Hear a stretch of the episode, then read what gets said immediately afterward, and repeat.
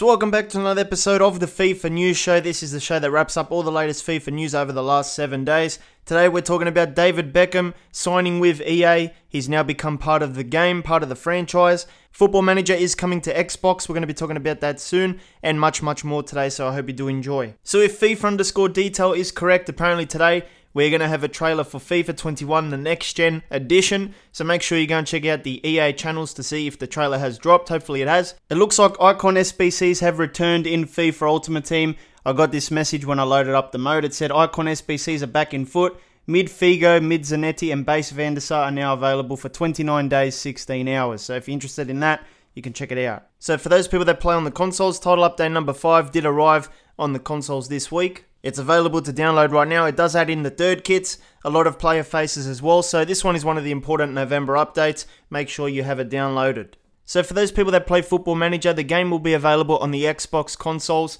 really, really soon. They did make an announcement that said Football Manager 21 Xbox Edition. It's going to be an exciting season ahead. So this is going to be good for those people that don't have a gaming PC, can't really run the PC version, and uh, you know you have an Xbox or something. You'll be able to download an Xbox edition and play Football Manager that way. It could be a good substitution to Career Mode as well, because I've heard that Football Manager has a lot of extra detail that Career Mode doesn't offer at the moment. So this is what they had to say. They said Football Manager 21 Xbox edition confirmed. We're delighted to be returning to Xbox for the first time in over a decade with uh, Football Manager 21 out on December 1st. It's going to be based on Football Manager Touch, and I think the Touch version is a bit of a lighter version when compared to like the PC game. It says the Xbox version is optimized for victory with the controller on the Xbox Series S and X and then Xbox One. You can effortlessly put yourself on the path to football and greatness with a UI that has been tailored for Xbox consoles and makes navigating through the game a breeze. So that sounds good. Compatibility, it's going to be available on Xbox One, Xbox Series X, uh, Xbox One X, One S, Xbox Series S, and Windows 10 PC. So there's a wide range of consoles there. The game takes advantage of Microsoft's Play Anywhere to let you seamlessly transfer between consoles and Windows using the same profile.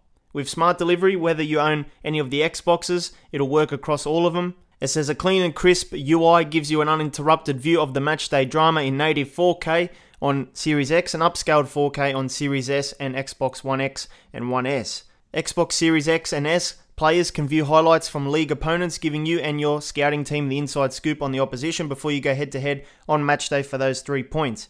You'll also receive more detailed and valuable stats, such as shot maps and expected goals reports. These will show where improvements are needed for the next fixture. If you're on Xbox One, you'll be restricted to loading just five of the best footballing nations, so home in on the trophies that matter to you.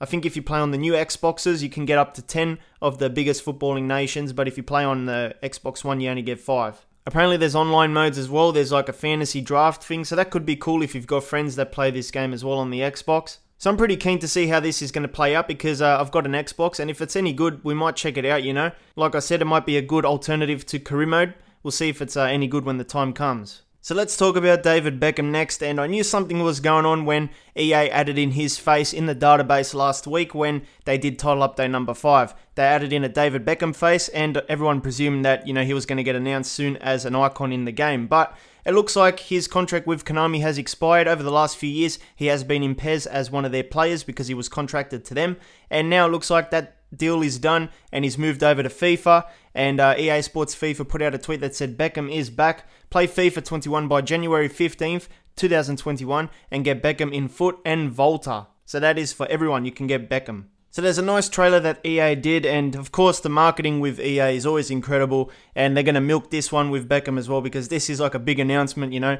And uh, yeah, it's a great trailer, great message in the trailer as well. And at the end of the trailer, it has some information about what this thing means. It says play FIFA 21 by January 15th to get David Beckham, and you're going to receive an 86 rated card, and it's going to be untradeable, of course. You can get him as a Volta Groundbreaker as well, starting December 15th when you play FIFA 21 by January 15th. Now, this offer, according to the disclaimer at the bottom, says offer is good on all versions of FIFA 21 except FIFA 21 on the Switch. So if you play on the Switch, you can forget about getting Beckham in Ultimate Team. So we're now on the EA website. Let's see what it has to say. All the information about Beckham is here. Obviously, play before January 15th, you can get him. Starting December 15th, you'll receive an untradeable one of a kind Beckham item to add to your dream squad in FUT, celebrating the midfielder's La Liga debut for Real Madrid in the 2003 2004 season. Plus, you can take Beckham back to the street as a groundbreaker in Volta football. Here are some frequently asked questions. This is stuff you need to know. Will Beckham be added to FUT 21 as an icon? He will be added on December 4th, which is when the next gen upgrade comes out as well. They said that he's going to have a base and middle icon item on that day. What is the unique David Beckham FUT item? It's an item that celebrates his debut in 2003 for Real Madrid. Does everyone in FIFA 21 get him in FUT and Volta? Yes, as long as you've played FIFA 21 on any of the consoles there and the PC between launch and before January 15th. Even if you haven't played since day one, you still get the untradeable item in FUT and get him in Volta as well. What happens if I upgrade to a next gen console? You can transfer your progress, so there's no issues there. Does the Beckham offer apply to all versions of FIFA 21? All the versions except the Legacy Edition on Nintendo Switch. Do I need to buy the Beckham Edition to get the Beckham items? No, you don't. Is there any difference between the FIFA 21 Beckham Edition and Standard Edition? No, the game is the same across the edition, the only difference is the name and cover. So, clever marketing now. Instead of just calling it Standard Edition, they're calling it Beckham Edition, which is the same thing, you're getting nothing extra. Do you get to keep the FUT and Volta items? For Beckham, it says yes, both are untradeable, so you can keep them for as long as you want. And that's pretty much it there. Now, if we take a look at the Inter Miami website, we've got some more info. So, in the press release, it says that uh, Beckham has come to a multi year ambassadorial agreement with FIFA or EA. To celebrate the partnership, FIFA 21 will unveil a number of in game activations as well as a Beckham edition cover. So, multi year which probably means three, four years, you know, so this is not going to go away anytime soon. The rest of the stuff here is what we already know. So, yeah, nothing new there, except that it's going to be a multi year deal, and he's going to be an ambassador for the game. So, this week, EA released a pitch notes for gameplay responsiveness. It's an update for November 2020. We're not going to go through all of this. If you want to read it, you can. But this is like the shortened, the main highlights part, I guess.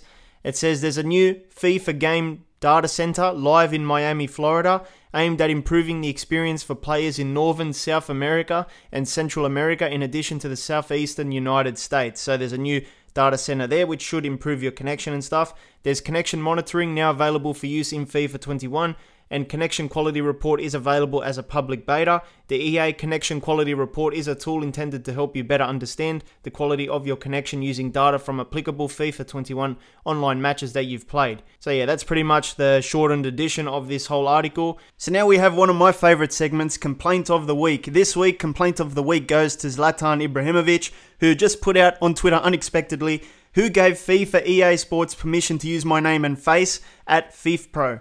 I'm not aware to be a member of FIFPro, and if I am, I was put there without any real knowledge through some weird maneuver. And for sure, I never allowed FIFA.com or FIFPro to make money using me. So yeah, someone had like a, a talk to with his accountant or something.